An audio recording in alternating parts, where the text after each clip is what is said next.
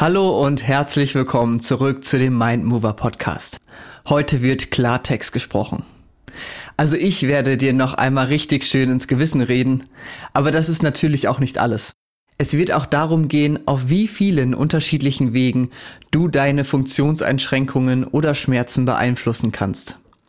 Wir gehen noch einmal vom Anfang bis zum Ende. Noch einmal etwas ganz Grundsätzliches zu Übungen.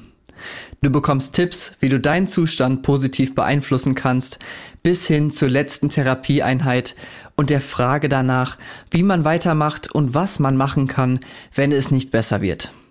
Viel Spaß!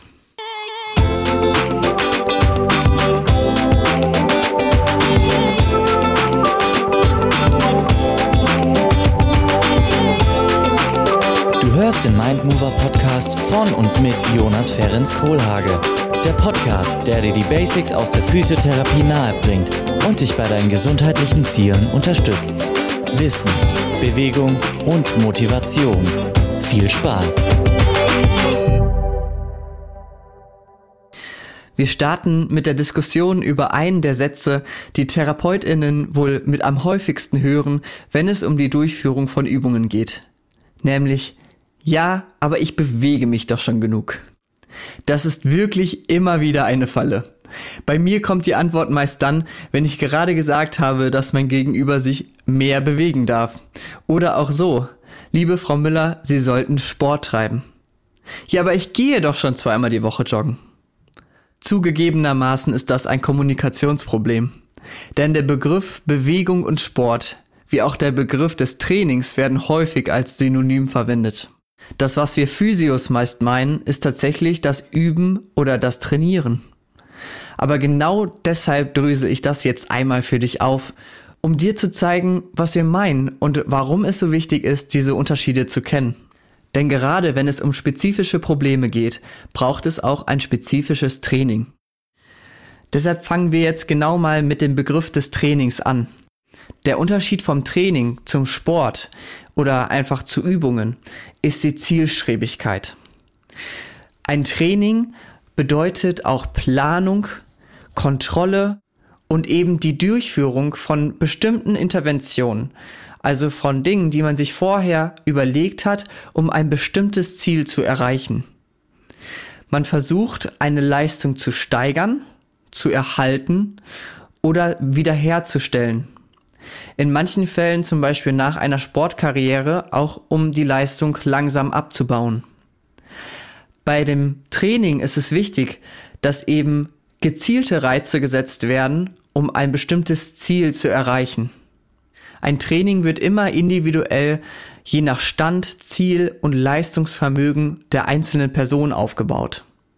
Man kann unterschiedliche Sachen trainieren. Da könnten zum Beispiel Maximalkraft, Schnellkraft oder Kraftausdauer trainiert werden. Aber auch natürlich zum Beispiel Techniktraining oder eben einfach Bewegungsabläufe. Es gibt viele unterschiedliche Dinge, die du trainieren kannst und auch viele Arten zu trainieren. Aber es geht immer bei einem Training darum, dass du auf ein Ziel hinarbeitest und das eben kontrolliert und geplant. Manchmal reicht es einfach nicht aus, den Tag über in Bewegung zu sein. Ich meine, das ist ja meistens dann auch unser normaler Alltag. Und wenn wir Probleme haben, dann dürfen wir neue Reize setzen. Neue gezielte Reize. Und das geht eben dadurch, dass man eben ein Training anfängt, aber auch einzelne Übungen in der Therapie macht oder eine neue Sportart anfängt.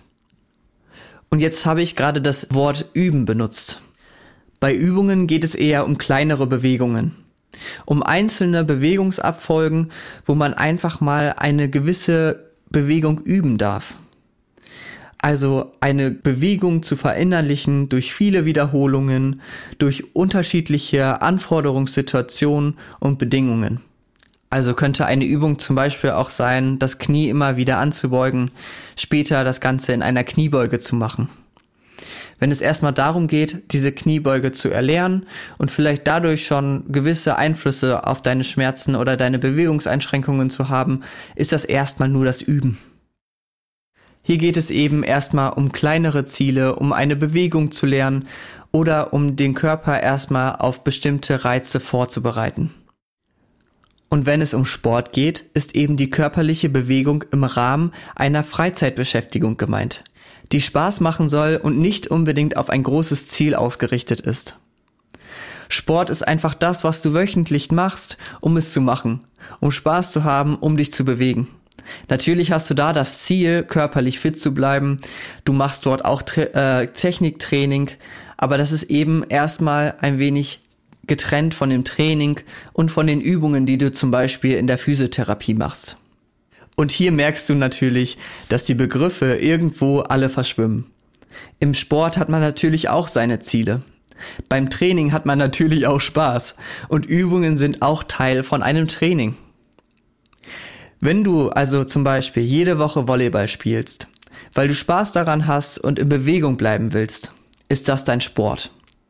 Wenn du aber mit deinem Team auf ein Turnier hinarbeitest und zum Beispiel Kraft- und Techniktraining machst, um bestimmte Spielzüge und Techniken für das Turnier zu verbessern, reden wir schon eher von einem Training. Das Auseinanderhalten dieser Begriffe ist eben wichtig für die Therapie.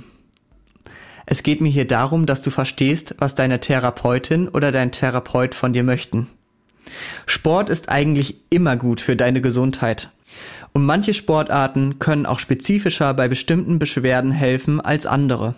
Die Wassergymnastik oder der Kraftsport zum Beispiel bei Arthrose. Und hier siehst du vielleicht auch wieder die Individualität. Bei Arthrose kann es helfen, mit weniger Belastung im Wasser oder aber auch mit Zusatzgewichten im Kraftsport zu arbeiten. Ziemlich unterschiedlich, oder? Beides Therapiemethoden, die helfen können. Wenn man effizient deine Probleme angehen möchte, ist es im therapeutischen Kontext eben deutlich effizienter, ein Training zu planen. Das kann eben zunächst mit kleinen Übungen anfangen und sollte dann im Verlauf immer mehr geplant werden. Es geht eben darum, dein Ziel spezifisch aufzustellen und die Übungen und das Training zielgeführt darauf hinarbeiten zu lassen. Die Übungen werden individuell aufgestellt und werden durch die Ausführung, die Schwierigkeiten und die Wiederholungshäufigkeiten definiert. Manchmal ist es auch so, dass einzelne Übungen schon helfen oder es einfach hilft, einen neuen Sport anzufangen. Das ist eben individuell bei jeder Person anders. Aber du kannst dir schon mal merken, wenn du jetzt gerade den Tag in Bewegung bist und du trotzdem diese Probleme hast, wird es nicht reichen, einfach nur den Tag weiterhin so in Bewegung zu bleiben. Auch wenn du eine Sportart machst, dann wird es nicht reichen, diese Sportart einfach weiterzumachen. Es geht darum, neue Reize zu setzen.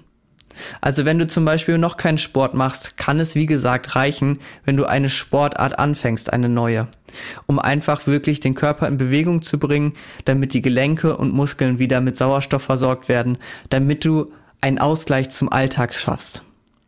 Aber genauso ist es natürlich so, dass manche Sportler auch manchmal Schmerzen haben und dann reicht natürlich dieser Sport nicht aus. Da darf man dann andere Wege finden, neue Reize setzen. So, und für viele ist das natürlich jetzt wieder paradox. Ich sage Ihnen, dass der Sport dem Problem gut tun wird. Wie gesagt, jeder Sport ist eigentlich gut für den Körper. Sie haben aber Schmerzen dabei. Ganz normal, dass man da den Schluss zieht, dass die Bewegung schlecht ist. Das ist aber in den meisten Fällen wirklich nicht so.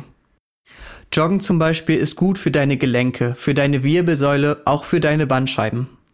Jetzt habe ich diese Schmerzen beim Joggen. Im Moment ist der Körper einfach nicht belastbar genug oder gereizt, irritiert oder sensibilisiert.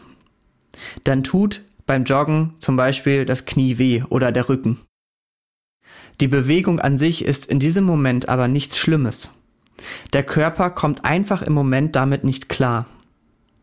Häufig sagen die Personen aus dem Gesundheitssektor, dass bestimmte Bewegungen schlecht sind oder beziehungsweise generell für bestimmte Dinge nicht gut sind.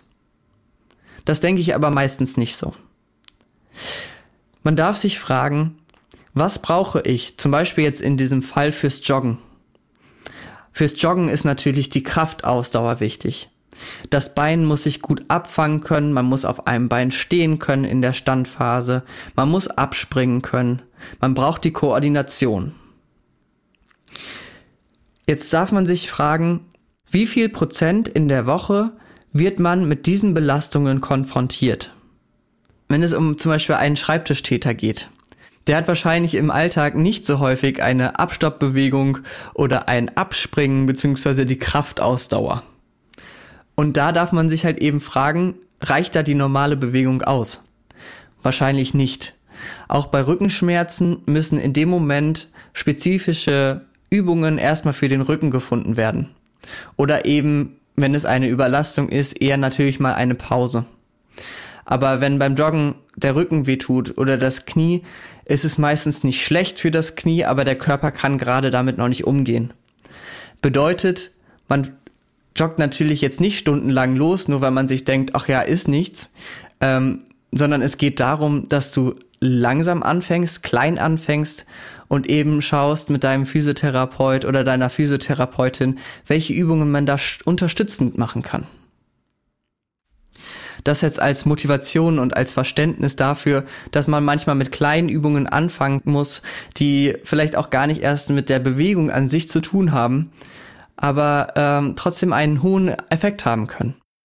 Du darfst in der Physiotherapie auch immer mal nachfragen, ob deine Übungen im Moment noch aktuell sind, also auf deinen individuellen Fortschritt im Zuge deiner gesundheitlichen Ziele noch passen. Anfangs sind es vielleicht eher mobilisierende, dehnende Übungen. Irgendwann gibt es dann anstrengendere und stärkende Übungen. Das ist ganz individuell, je nach Symptombild und den Wünschen deinerseits. Was dir bei länger anhaltenden Schmerzen bewusst sein darf. Wenn du etwas verändern möchtest, was vielleicht sogar schon länger da ist und sich mit deinem Alltag aufgebaut hat, kannst du nicht genauso weitermachen wie bisher. Weil sonst verändert sich doch auch nichts, oder? Das macht doch Sinn. In diesem Moment brauchst du dann eben neue, andere Reize. Vielleicht hilft es da auch, wenn du einen neuen Sport anfängst, mit dem Ziel, einen Unterschied zu vorher zu machen. Dann hast du schon wieder einen neuen Reiz gesetzt. Und manchmal macht je nach Problematik häufig auch Sinn, ein spezifisches und individuelles Training zu beginnen. Und wenn du jetzt nicht weißt, ob gerade Übungen für dich wichtig sind, ein neuer Sport oder ein gezieltes Training, dann komm gerne in die Therapie und lass dich dort beraten.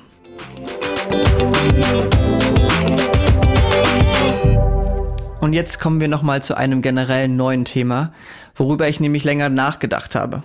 Mir ist es nämlich wichtig, dass du an all die Informationen, die du bekommst, also auch hier in diesem Podcast, reflektiert herangehst. Überlege immer, welche Informationen für dich wichtig sind und interessant sind und inwieweit du sie für dich nutzen kannst. Es gibt vor allem im Internet und in der Beratung eben von einer großen Masse häufig Pauschalaussagen. Du darfst diese Pauschalaussagen immer hinterfragen.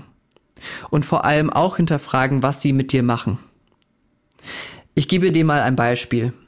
Wenn ich über Schmerzen rede, die im Zuge von vielem Sitzen entstehen, dann darfst du dich natürlich fragen, inwieweit dies ein Einflussfaktor für dich sein kann. Also das Sitzen. Weil genauso wie es ein Einflussfaktor sein kann, muss es nicht deswegen zu Schmerzen führen. Eine solche pauschale Aussage gibt es im Thema Schmerzen nicht und sollte es auch nicht geben. Wenn ein Guru dir zum Beispiel erzählt, dass eine gewisse Schlafposition falsch ist und unverweigerlich zu Schmerzen führt, darfst du da gerne mal kritisch herangehen und dich zum Beispiel fragen, ob man denn überhaupt eine ganze Nacht in dieser einen Position schläft? In Klammern nein es gibt sehr viel Bewegung in der Nacht, weil man dreht sich, man bewegt sich nachts. Und wie viele Menschen eben trotzdem in einer, in Anführungsstrichen, falschen Position schlafen und keine Schmerzen haben oder eben schon ihr Leben lang in der vermeintlich richtigen Position schlafen und trotzdem Schmerzen haben. Und ob dein Körper so berechenbar gestrickt ist, wie es so einige im Netz hervorsagen wollen, wage ich zu bezweifeln. Ich würde es zum Beispiel in den Raum stellen, dass es vielleicht wichtiger ist zu schauen, wie deine Schlafqualität und Quantität sonst so sind. Ich komme dann nachher noch einmal drauf zurück. Auch bei dem Sitzen gibt es keine pauschale Aussage über die Entstehung von Schmerzen. Wenn du viel sitzt, muss es nicht heißen, dass du Schmerzen bekommst. Aber wenn man sich eben damit auseinandersetzt, was uns die Bewegung bringt und wie hoch da der Unterschied zu einem inaktiven Alltag ist, dann versteht man natürlich irgendwann, dass Inaktivität einfach nicht gesund ist und dem Gegenüber ein bewegter Alltag tausend positive Einflüsse haben kann. Da braucht man jetzt eigentlich nicht mehr überlegen, ob ich das wegen dem Schmerz mache oder wegen meiner allgemeinen Gesundheit. Aber wie gesagt, bitte hinterfrage die Fakten und Daten, also Anführungsstrichen Fakten, die du im Internet zu hören bekommst. Lege deinen Fokus gerne darauf, was du für dich Positives aus dem Ganzen ziehen kannst. Wenn es darum geht, ins Detail zu gehen und genauer Analysen zu machen, dann darfst du das gerne in unsere Hände legen. Apropos Hände. Die Massage und manuelle Therapie sind natürlich auch hilfreich bei vielen körperlichen Problemen. Dazu komme ich noch in einer anderen oder vielleicht sogar mehreren gesonderten Folgen. Hier schaffe ich dir erstmal eine Grundlage, damit du mit Tipps für den Alltag und mit mehr Verständnis schneller auch in Eigenregie an deinen Zielen arbeiten kannst, du gesünder und bewegter dein Leben gestalten kannst. Und natürlich gibt es auch einfach super viele interessante Fakten, die noch auf dich warten werden. Und in dem Zuge abschließend der kleine Disclaimer. Wir befinden uns hier mit den Themen in diesem Podcast in dem medizinischen Fachbereich und vielleicht hörst du diesen Podcast, weil du körperliche Beschwerden verspürst. Sei dir bitte bewusst, dass dieser Podcast keine individuelle Beratung ersetzt und du dich bei medizinischen Angelegenheiten zunächst bei deinem Arzt oder deiner Ärztin vorstellen solltest.